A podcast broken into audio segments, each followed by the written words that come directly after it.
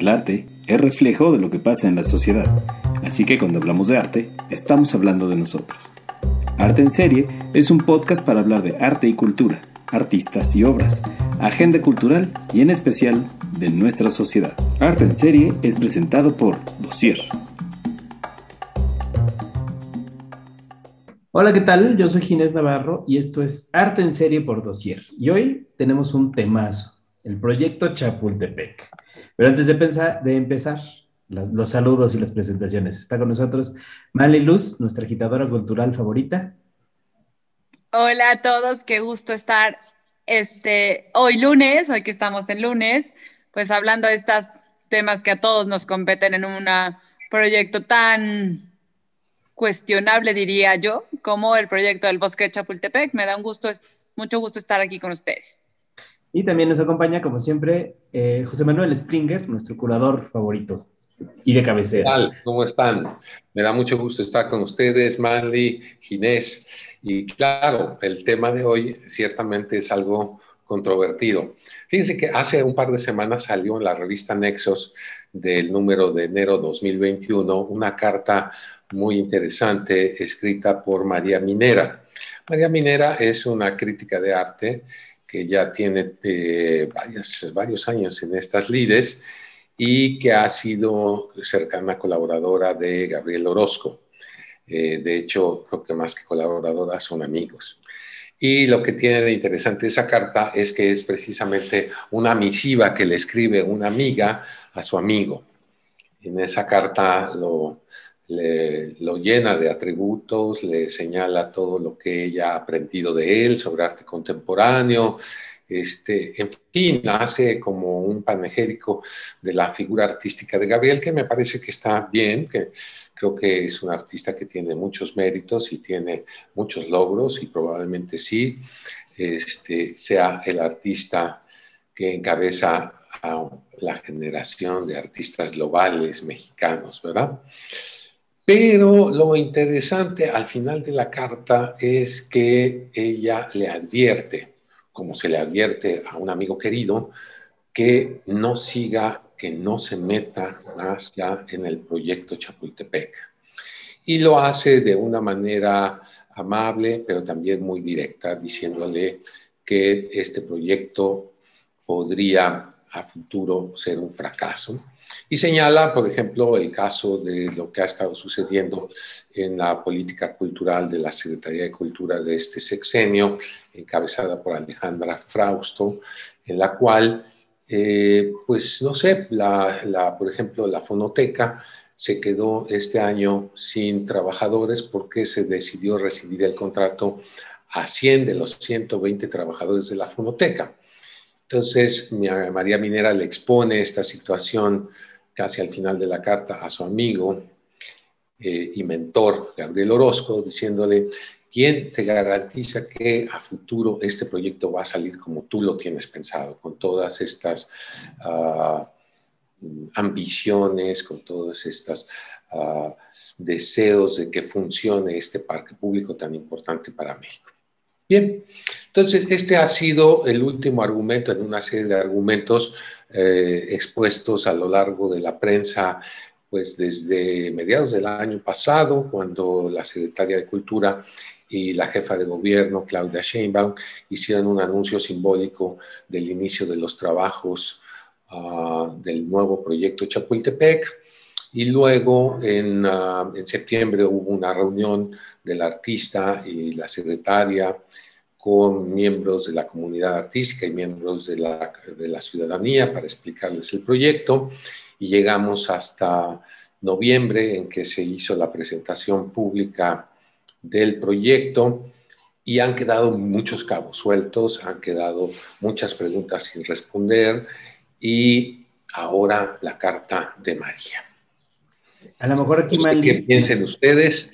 Este, creo que es un tema que, que, deja mucho que pensar, que deja mucho que decir y que por el tiempo que estamos viviendo, la pandemia, este, pues no nos vayan a agarrar como desprevenidos y no nos quedemos con un proyecto Chapultepec que no convence o que mm, no tiene un futuro asegurado. A lo mejor aquí Mali nos puede apoyar diciéndonos. A, mí me gustaría intervenir aquí un poquito. Primero porque creo que a nivel simbólico, eh, Chapultepec ahora en la pandemia se ha vuelto también un lugar donde ya todos estamos conectando, ¿no? Con esta política donde solo nos podemos ver en parques y lugares abiertos, pues bueno, no seamos ajenos ni indiferentes a qué va a pasar con este lugar que es tan importante hoy en día que nos podemos solo reunir en parques y en sitios abiertos, pero también que es un lugar que tiene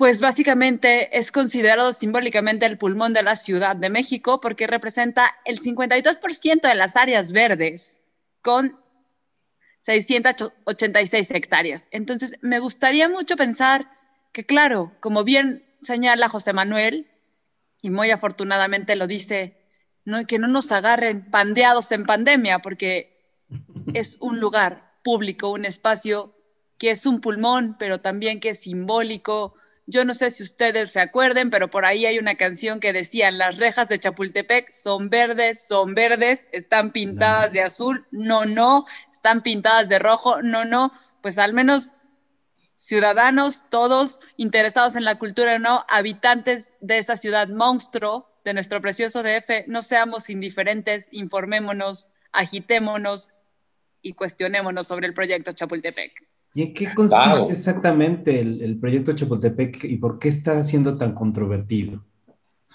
Claro. Pues, Mire, yo, yo creo que es importante hacer un poquito de historia y decir que mm, los artistas mexicanos en el siglo XX, varios de ellos dejaron un legado muy importante al pueblo de México. Eh, ha sido ya casi como una tradición que los, los artistas más connotados internacionalmente, llamamos Diego Rivera, Rufino Tamayo, el maestro Francisco Toledo, dejaran al país un, legado cultural, ¿no?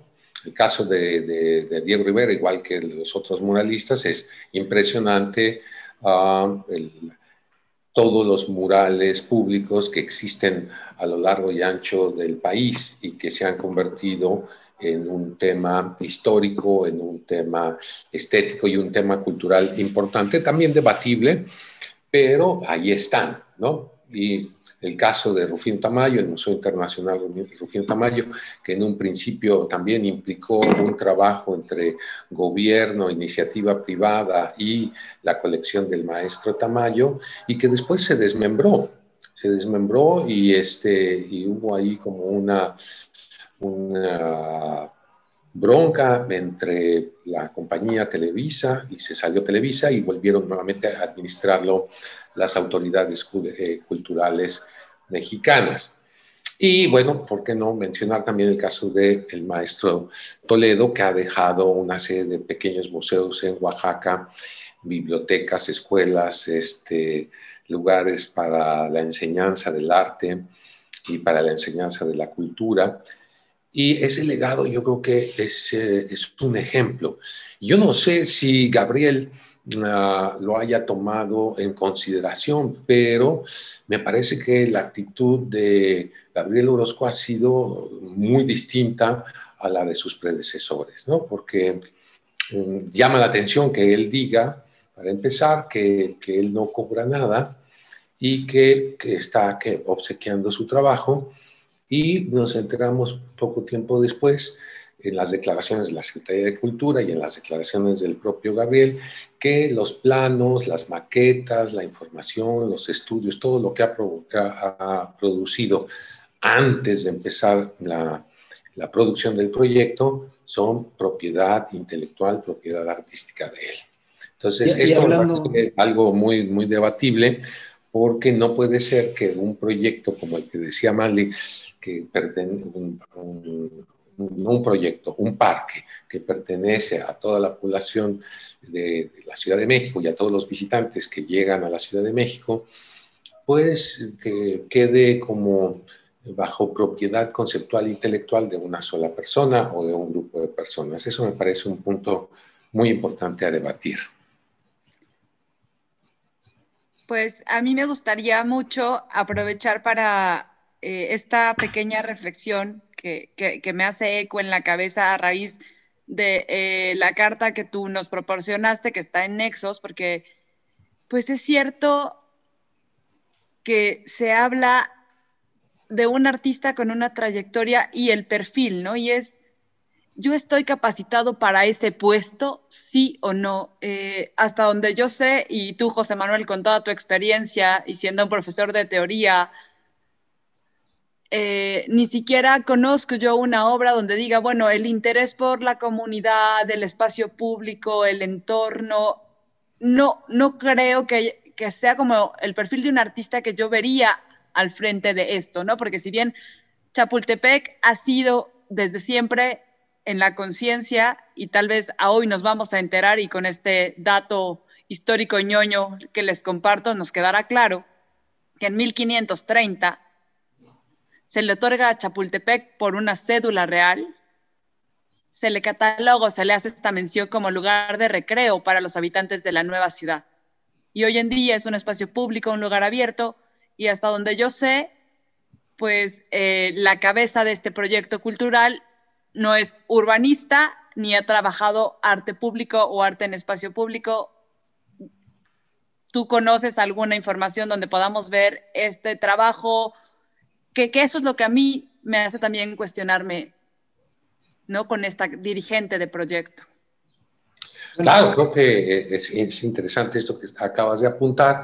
Existe, sí, eh, una obra pública de, Gabriel aquí en México que fue realizada en el sexenio de Vicente Fox en la biblioteca José Vasconcelos, ahí al lado de, la estación de, eh, trenes de Buenavista. Ah, es una ballena, es ah, el esqueleto de una ballena que fue recuperado de las playas de Baja California y después trabajado ah, con dibujos uh, los que suele hacer Gabriel. Y esta obra fue donada a la biblioteca, a la Secretaría de Cultura y por lo tanto al pueblo de México.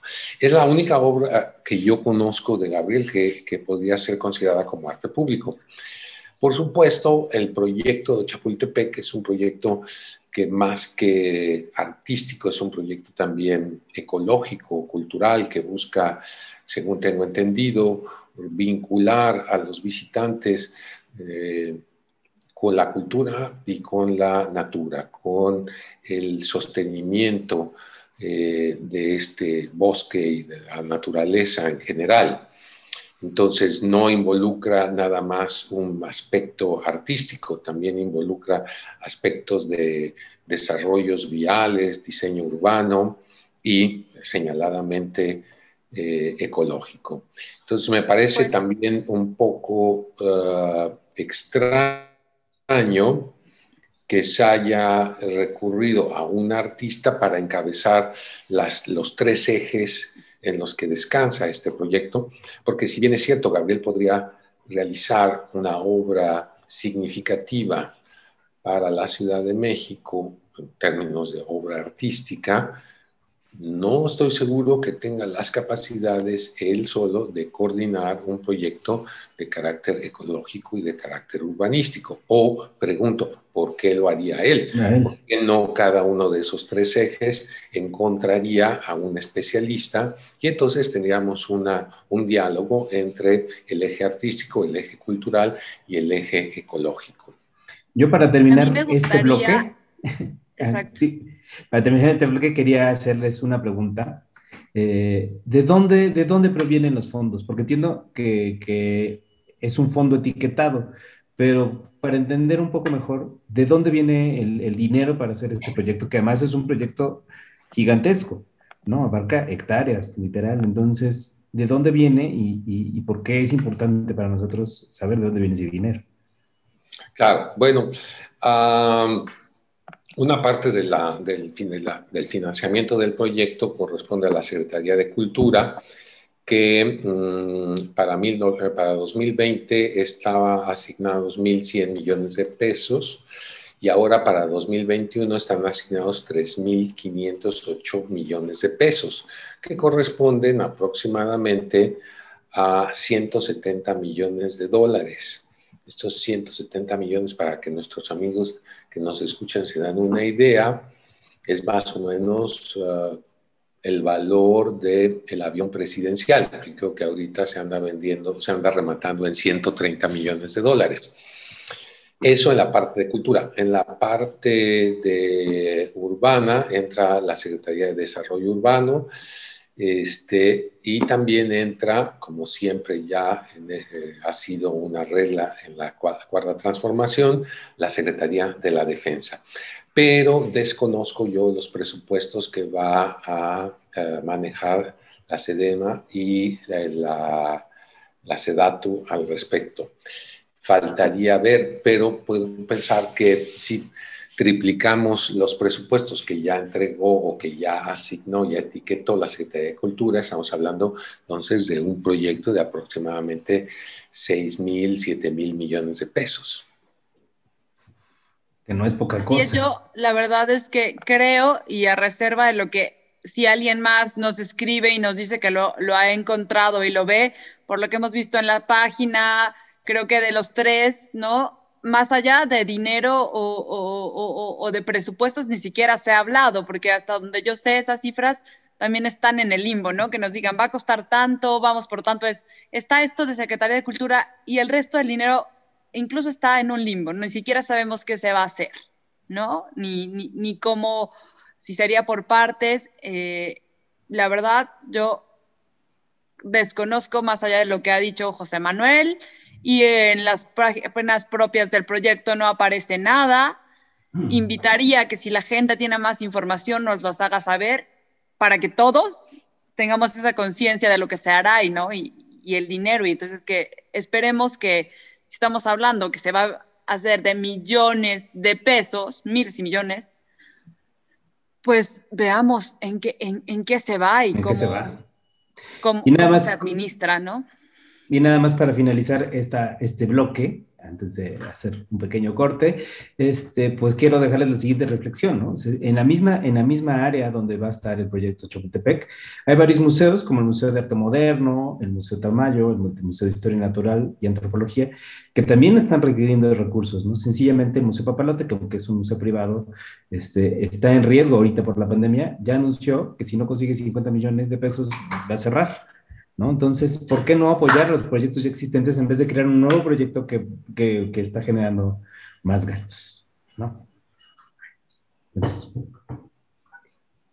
regresamos después de este pequeño cortecito.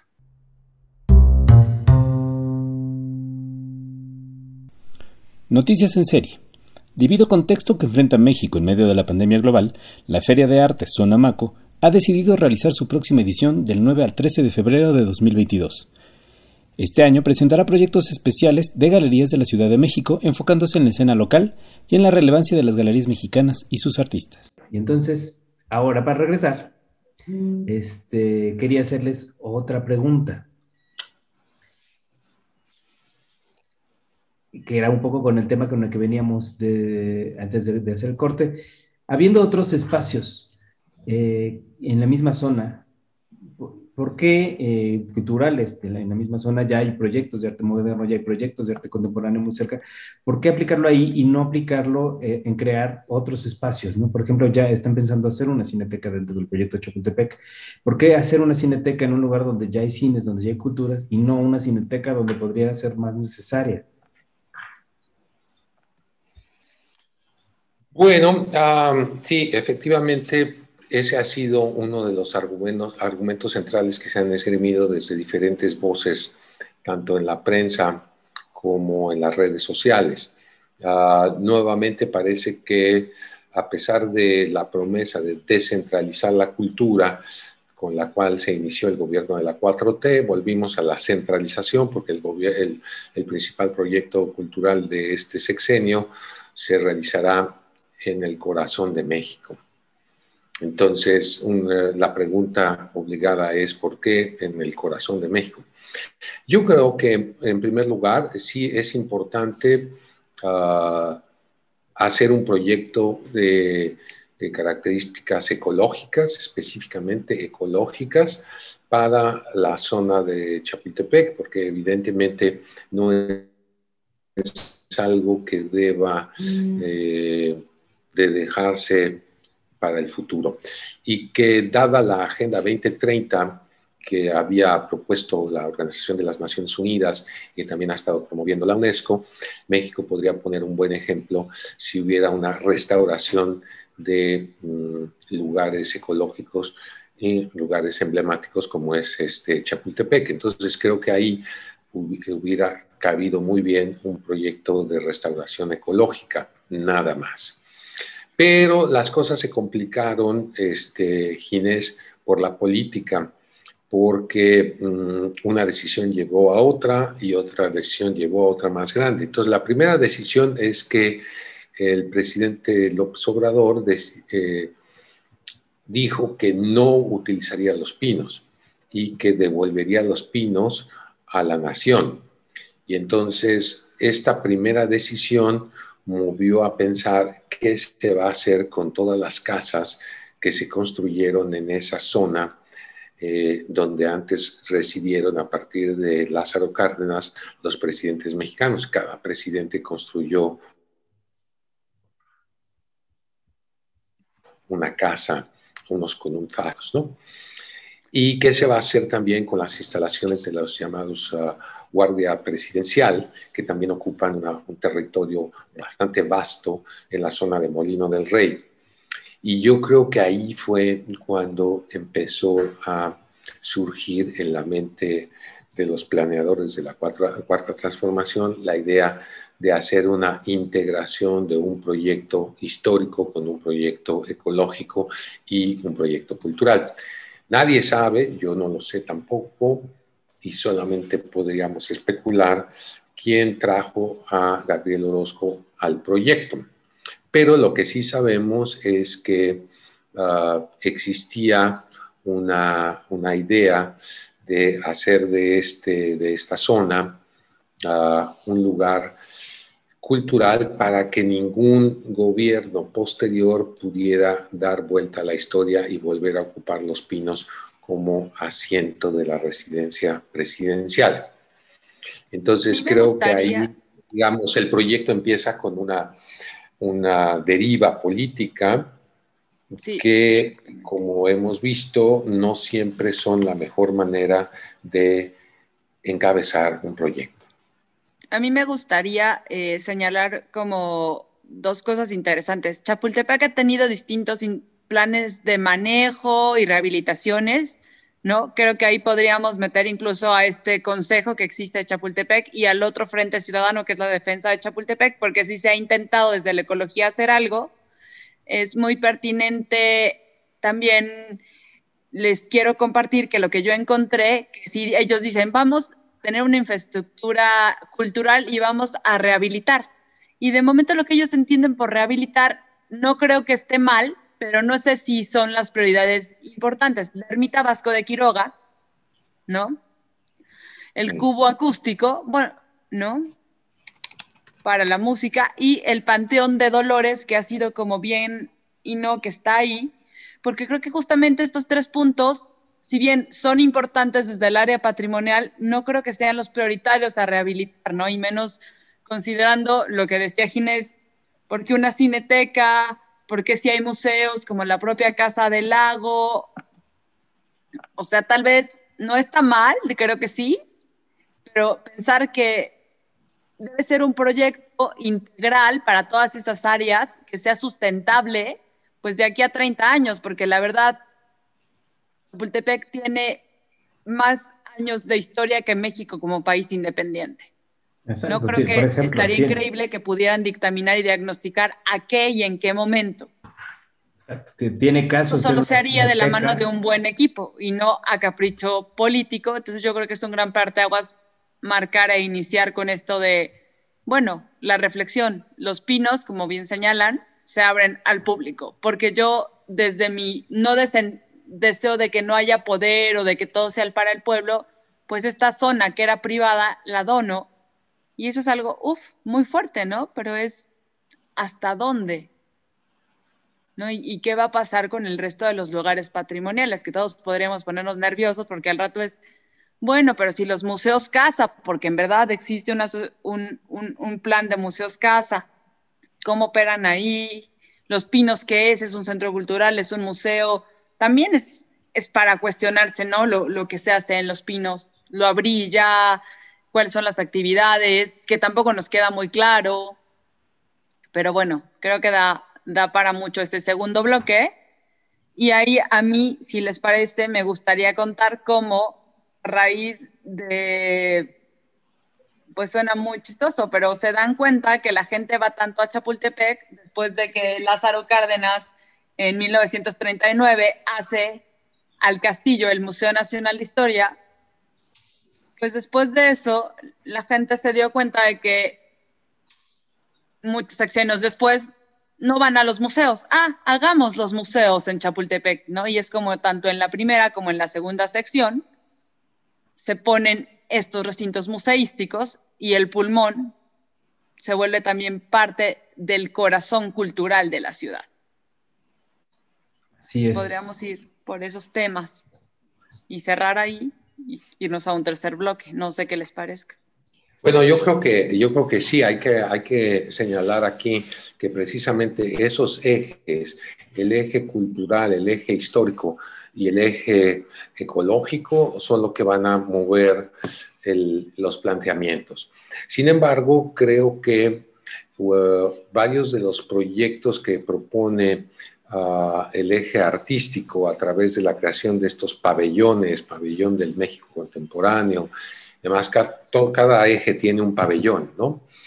Este, pues o están repitiendo un esquema que ya, existía anteriormente o están creando una burbuja ah, que va a ser difícil de mantener o de operar, ¿no?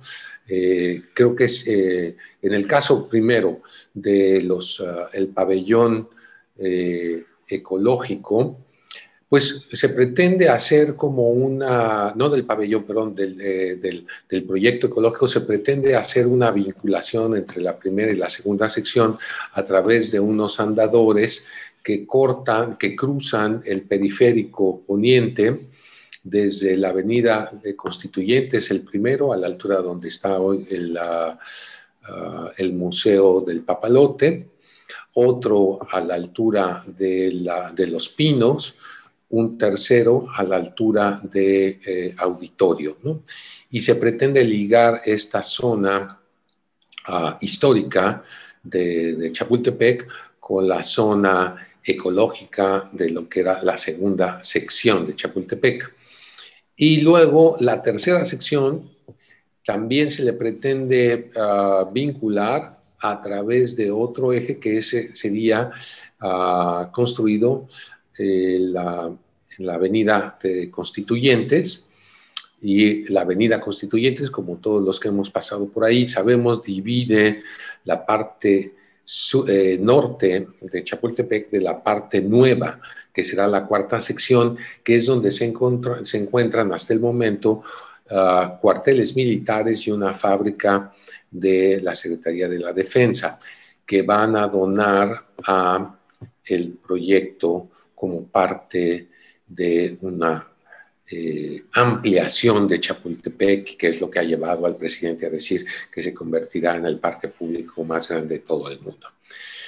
Creo yo también ahí que ahí está entrando también un proyecto de carácter mm, eh, doctrinario, porque lo que se pretendía antes de que saliera el presidente Ernesto Peña Nieto era que esa zona que iba a abandonar el ejército se convirtiera en una zona habitacional que incluso iba a tener como una enorme plusvalía en el mercado de bienes raíces.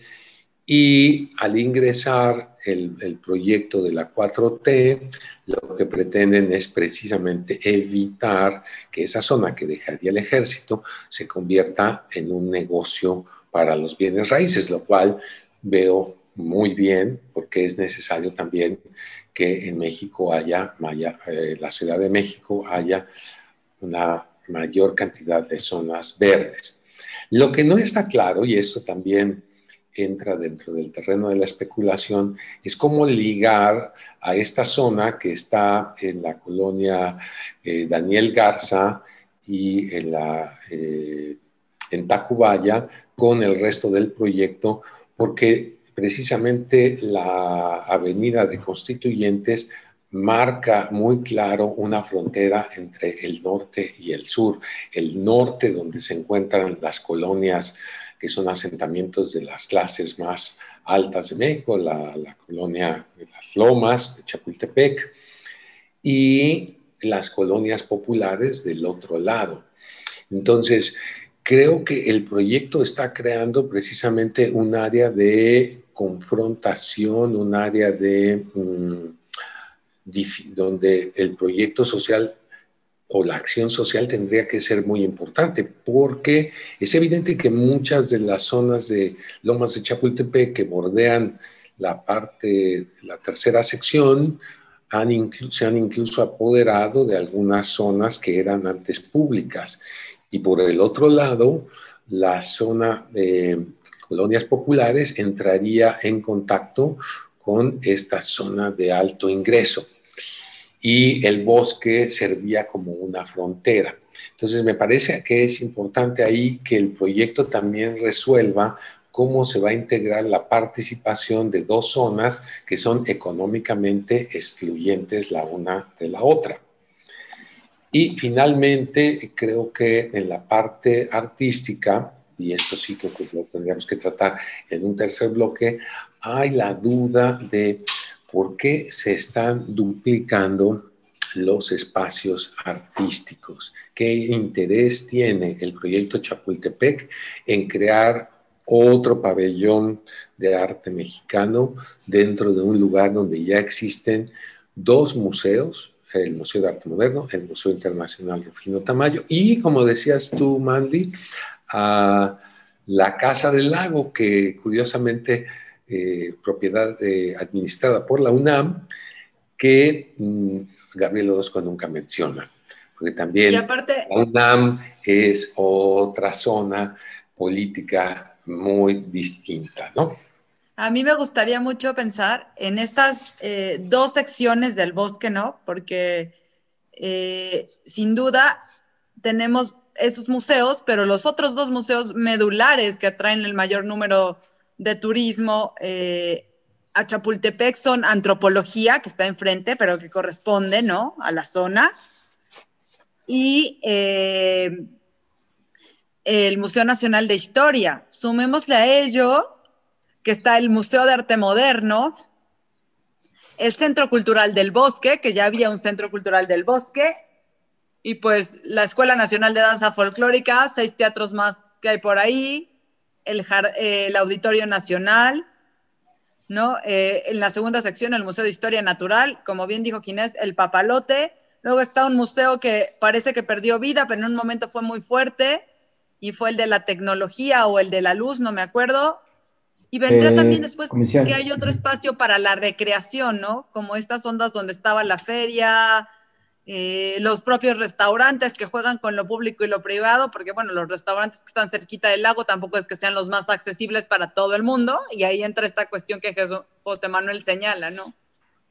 Entonces sí creo que es interesante hablar de esto.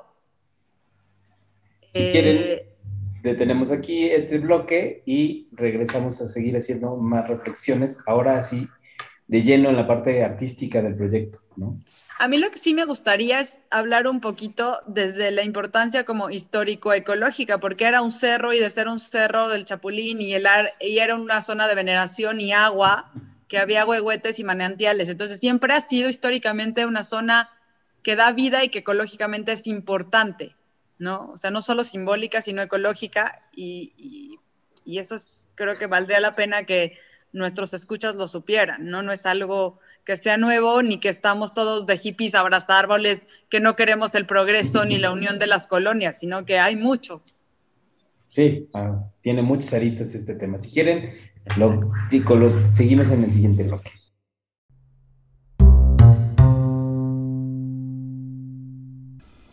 Noticias en serie. El Centro Pompidou envejece y necesita renovaciones. El complejo modernista francés cerrará sus puertas durante tres años, desde finales del 2023 hasta finales del 2026. Dentro del complejo se encuentra el Museo Nacional de Arte Moderno de Francia, reconocido como uno de los más importantes del mundo. Pues regresamos y ahora vamos a hablar de la parte pues y artística que, tiene el bosque de Chapultepec como tal, porque no es nada más eh, una moda que se, que se ha impuesto hablar de, este proyecto y poner este proyecto ahí, sino que tiene además ahí un antecedente histórico bastante interesante. Este, y también, pues, ¿quién va a manejar este proyecto? ¿Por qué, qué, intereses hay atrás del proyecto? ¿Por qué específicamente Gabriel Orozco tiene que ver? Eh, hay un proyecto por ahí oscuro de, de la Galería Curimansuto, no sé, pero pues para hablarnos un poco de la parte y del, antecedente histórico, de la importancia que tiene Chapultepec, no solo para la Ciudad de México, sino para el país en general, pues Manly tiene unos datos muy interesantes.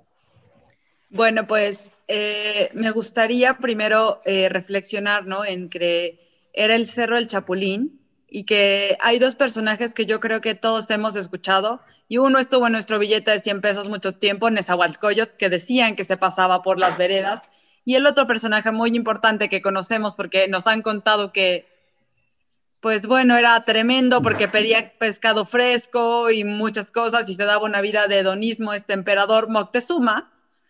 Pero pues, si hablamos del México prehispánico, se sabe que estaba, que Chapultepec, el cerro del Chapulín, un cerro, imagínense, en el valle, que ya no le vemos cara de cerro, creo yo, más que cuando vemos la subidita al castillo, ¿no? Y se nos va medio pulmón. Pues estaba lleno de manantiales agüehuetes y por tanto ya era un lugar sagrado. Se, se sabe también, gracias a registros históricos, que Moctezuma crea sus baños ahí. Pero una de las cosas más trascendentales de este proyecto de Moctezuma en Chapultepec, porque ya que estamos hablando de proyectos culturales o proyectos de gobierno, podríamos verlo así, es que él manda traer plantas de otros lugares para crear lo que podríamos llamar el primer jardín botánico dentro de Chapultepec, ¿no? La historia nos comenta también que Diego Durán, que era un fraile, decía eh, que se trataba a Chapultepec como un santuario, que esa importancia le daban la población. Juan de Torquemada escribió, y ahí cito textualmente, tenían por cosa de deífica, lo limpiaban y lo podaban de ordinario y con sumo cuidado. ¿Qué quiere decir? Ya había un cuidado por las plantas, la naturaleza, los mantos acuíferos que había ahí. Sí había esa conciencia de lo que hoy llamaríamos ecología, sustentabilidad por parte de los habitantes de la Ciudad de México, antes la Gran Tenochtitlan, ¿no? Y bueno, ya lo comenté en el primer bloque, dan cuenta de esto, los reyes se les hace saber y bueno, se, se da esta cédula real donde se hable al público, ¿no? Y se dice que es una ciudad para todos, un espacio de la ciudad para todos. Después viene y yo creo que todos desde chavitos, bueno, que nos decían Museo Nacional de Historia, Castillo de Chapultepec, y llegábamos y de momento se nos quedaba súper claro Maximiliano y Carlota, pero ojo, porque este proyecto y este desarrollo de Chapultepec, hacia lo que hoy vamos a, a defender y pedir que, que se haga buen uso de los recursos que se asignen, pues empieza con eh, Bernardo de Galvez, el virrey, que en 1785 empieza a construir el Palacio Virreinal, hoy conocido como Castillo de Chapultepec. Posteriormente, para ya el México independiente, tiene muchísima trayectoria e importancia porque no sé si recuerdan, y, y aquí pues con este gran mito que nos regalaron por años de los niños héroes, ¿no? En la intervención norteamericana de 1847, pues ya era un colegio militar pero esta función la cumple desde 1843. Después, hasta que llegan las figuras más importantes o por quienes se ha dado a conocer desde Chapultepec hasta Paseo de la Reforma, lo llegan a habitar Maximiliano y Carlota en un periodo muy breve. ¿eh? Hicieron mucho porque tenemos el Museo del Caracol que se ve desde el castillo y el área de lectura de Carlota, pero en un espacio tan breve porque fueron solo tres años. Y de ahí, Porfirio Díaz, lo vuelve otra vez residencia del Colegio Militar y Alcázar de la residencia presidencial. ¿Por qué estamos hablando también de la zona militar? Pues porque, como bien nos contará José Manuel y nos mencionó en el primer bloque, la Secretaría de la Defensa, que en este sexenio ha estado presente en todo, vuelve a estar nuevamente. Entonces, históricamente, vamos a ver que otra vez la milicia tiene algo que ver por ahí. Ya en lo que sí nos compete, tanto nos, nos gusta, que es el arte y la cultura, pues como tú decías, Ginés, si ya hay espacios culturales, ¿por qué no se rehabilitan? Solo les quiero contar que el bosque de Chapultepec alberga siete de los más importantes de todo nuestro país, ¿no? dividido en las dos secciones que más conocemos, sumadas a ellas el zoológico con el osito panda que trajeron y que nos hizo muy felices a todos, ¿no? Porque todos tenemos muchos recuerdos. Se localiza eh, entre los museos más importantes, pues sí, el Museo Nacional de Historia, el Museo de Antropología, el Museo de Arte Moderno, el Museo Tamayo. Está también la Casa del Lago, el Jardín Botánico, el Centro Cultural del Bosque y la Escuela Nacional de Danza solo en la primera sección.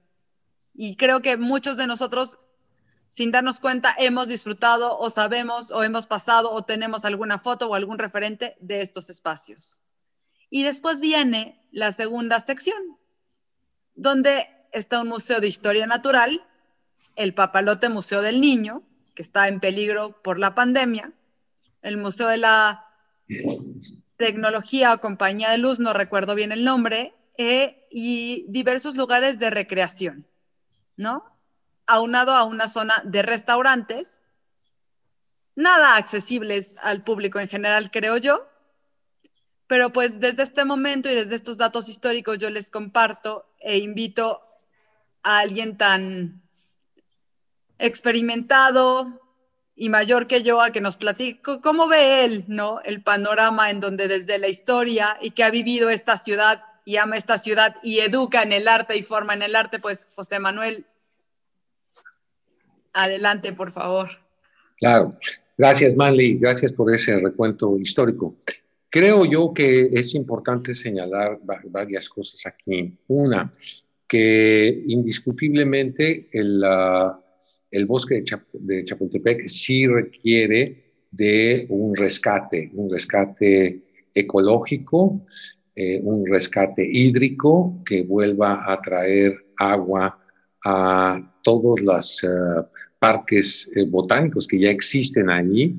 Y en ese sentido creo que eh, el proyecto cuenta con el apoyo mayoritario de los ciudadanos de la Ciudad de México, no cabe duda. Lo que está más en cuestionamiento es si el, el nuevo plan del proyecto Chapultepec va a respetar las áreas ecológicas que ya existían. Según Gabriel Orozco, director del proyecto, no se va a tocar ningún árbol, ninguna planta. Todo lo que está se quedará. Sin embargo, eh, sí se está hablando de hacer eh, ciertas modificaciones a los parques etnobotánicos que ya existían allí en la primera sección de Chapultepec y en justo de antropología.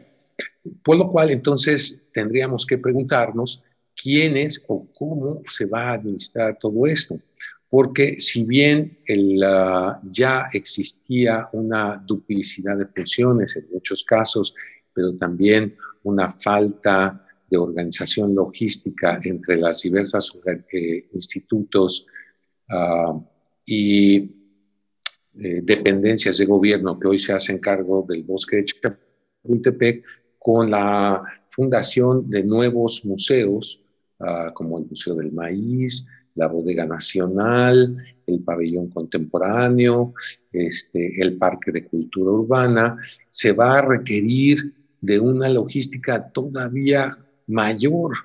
Y si ya hemos visto que en las últimas tres décadas no hemos podido contener la explosión demográfica de la ciudad, no hemos podido contener ah, el avance de las ah, inmobiliarias en zonas verdes, etcétera, ¿cómo podríamos asegurar que contamos con los recursos logísticos y el capital humano para administrar todo esto que eh, contempla el proyecto uh, Chapultepec.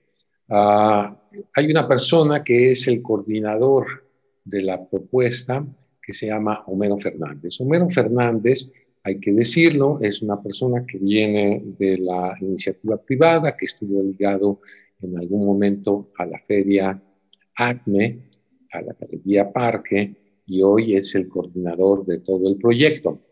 Y ah, se le han hecho ah, varias preguntas con respecto a cómo se va a administrar este tipo de uh, iniciativa. Eh, a lo cual él ha respondido que a través de apoyo en sepultura y programas sustantivos se va a reducir el exceso burocrático, se va a potenciar el trabajo transversal y eh, encauzar todo el proyecto en base a la sustentabilidad. No vamos, dice él, no vamos a heredar nada para después. Todo se va a resolver dentro de este sexenio y se hará de manera sustentable. Nuevamente encontramos la típica declaración de un funcionario que en el momento de hacer el proyecto se, muestra optimista, pero que no puede garantizar que lo que va a decir, que lo que está señalando vaya a ser una realidad. Y doy, por ejemplo, doy el caso de la, ah, la Torre Bicentenario, que como ustedes saben, eh, se erigió para celebrar el bicentenario de la independencia y el centenario de la Revolución Mexicana, que originalmente se dijo costaría 350 millones de pesos y que acabó costando 1.100 millones de pesos y se inauguró dos, casi dos, con dos años de retraso. Entonces, Creo que ahí sí tenía razón María Minera cuando advertía a Gabriel Orozco. El, la administración de todo este proyecto a futuro no se va a lograr a realizar porque requiere no solamente de la construcción del diseño conceptual, sino también de una preparación de cuadros administrativos y de presupuestos que tendrán que ejercerse más allá de este sexenio. No cabe entonces darle credibilidad a lo que dice el señor Homero Fernández, porque si no hay la seguridad de que los siguientes gobiernos sexenales van a retomar el proyecto con el mismo entusiasmo, cosa que siempre vamos a poner en duda, por la cuestión de las ideologías políticas. Entonces, ¿cómo podríamos asegurar que esto va a funcionar? Por otro lado, ha habido eh, cuestionamientos serios del Frente Ciudadano por la Defensa y Mejora del Bosque de Chapultepec a cargo de su director Pablo Gaitán, que ha señalado que se requieren una cantidad de permisos de la Secretaría de Ecología que todavía no existen y sobre todo se requiere del voto de calidad de ese frente ciudadano, porque ese frente fue constituido precisamente para que los habitantes de la ciudad tuviésemos voz y voto en lo que se hace en Chapultepec, porque no podemos dejar Chapultepec a la voluntad de un gobierno sexenal, por mucho apoyo que tenga ese gobierno, es evidente que este proyecto es transseccional y requiere de una cuidadosa planeación tanto en su ejecución como en su futura administración.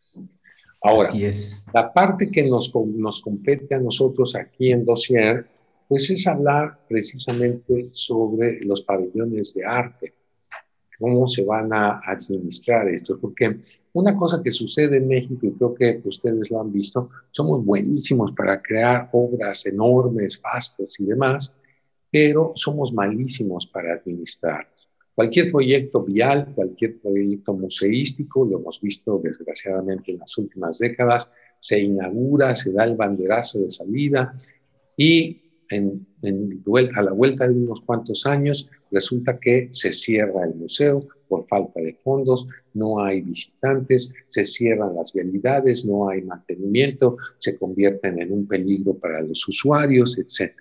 Entonces, ¿qué garantía tenemos, pregunto yo, de que esto va a funcionar? Bueno, en una conferencia que se llevó a cabo en septiembre del año pasado, Lucina Jiménez, actual directora del Instituto Nacional de Bellas Artes, señaló que se recurrirá a donaciones de las empresas privadas para contar con los fondos suficientes para alimentar las colecciones de estos nuevos pabellones. ¿Qué son los pabellones? Según palabras de Gabriel Orozco, los pabellones son una creación de la cultura francesa y eran lugares de estudio, de contemplación que se colocaban dentro de parques naturales. Entonces, él que defendía la idea de un proyecto que nos separara, que fuera completamente ajeno a la idea de cultura europea, empieza a utilizar una palabra, un concepto que es básicamente decimonónico y que proviene de Francia. Y estos pabellones van a contar con el apoyo y la donación de empresas privadas. ¿Qué podemos suponer? Bien, importante también aquí es considerar la, historia reciente, que vimos que hace apenas dos años el Museo Tamayo fue uh, seriamente cuestionado por varios artículos, algunos de ellos de Blanca González en proceso, que señaló que el director Juan Gaitán había estado adquiriendo obra específicamente de las galerías Culina Suto, Labor, este, Proyectos Monclova, por cantidades millonarias. Y haciendo uso de una autoridad discrecional, se compró obra únicamente de estas galerías y no necesariamente representativa de toda la pluralidad de creación. Entonces, yo me permito, Randy, Inés, hacer una traspolación y decir qué garantía tenemos que los pabellones del México contemporáneo, pabellones de cultura urbana, no van a ser habitados, este, amueblados, eh, museografiados con obra que pertenece a estas galerías que hoy optan el, un gran porcentaje del mercado artístico nacional.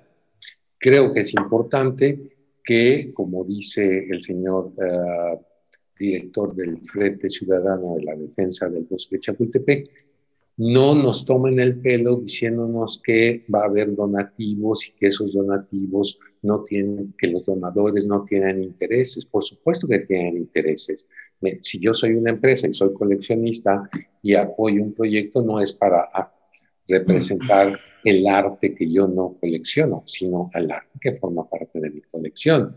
Entonces es muy probable que esto se preste a un contubernio eh, poco ético, podría decirse también ilegal, en el cual esas colecciones representen los intereses de una clase eh, burguesa, privada, eh, una iniciativa artística que también está cooptada por esas galerías, porque también Gabriel Orozco, todo el mundo lo sabe, es la mano que mueve Curimansuto. Así es. No me lo van a creer, pero otra vez nos ganó el tiempo y además alguien tiene que ir a celebrar el día de hoy. Entonces, eh, pues nada más rápido, una idea cortita, rápida, una reflexión, una manera de conclusión sobre este proyecto. Manly. Pues yo lo único que podría decir es, eh, veamos, abramos los ojos. Es un lugar que nos compete a todos. Hay mucho ya que se podría hacer pensemos también no desde la buena onda, sino de que pues al parecer nada es gratis.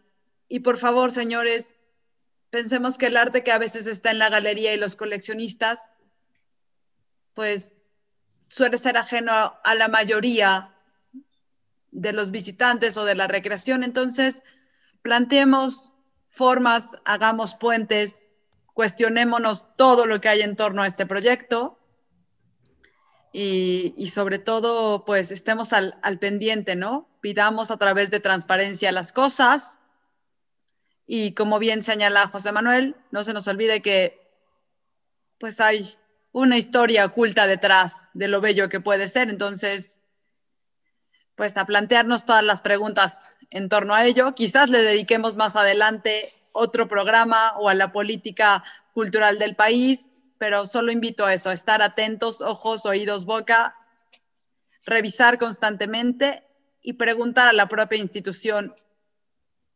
hacia dónde va. Muy bien, José Manuel.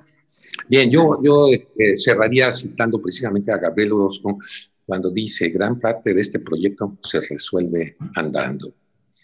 Efectivamente, gran parte de este proyecto se ha resuelto sobre la marcha, pero no es así como se hacen los grandes proyectos y no es así también como se debería trabajar un proyecto que evidentemente tiene consecuencias para el futuro.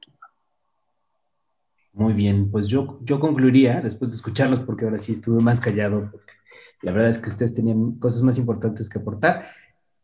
Yo concluiría diciendo que Chapultepec es de todos, no solo de los que vivimos en la Ciudad de México, sino de todos los que en algún momento lo hemos visitado o lo vamos a visitar, eh, de todas las clases sociales, pertenece a toda esta ciudad y es parte de nuestra identidad. Y debemos cuidarlo, no debemos dejar que intereses ajenos se metan e intrometan o metan su mano para hacer negocio o para hacer este, campaña para sí mismos, cuando pues Chapultepec ya dejó de ser el, castillo de Carlota y de Maximiliano, ¿no? Ya dejó, ahora es parte de todo lo que somos nosotros. Y que pues empecemos a buscar también la cultura no solo en los lugares donde, está, donde estamos acostumbrados, no solo en el centro, sino empecemos a ver un poquito más allá, dentro de la misma ciudad, este, todos los otros proyectos culturales que son, que son también sumamente importantes para la ciudad.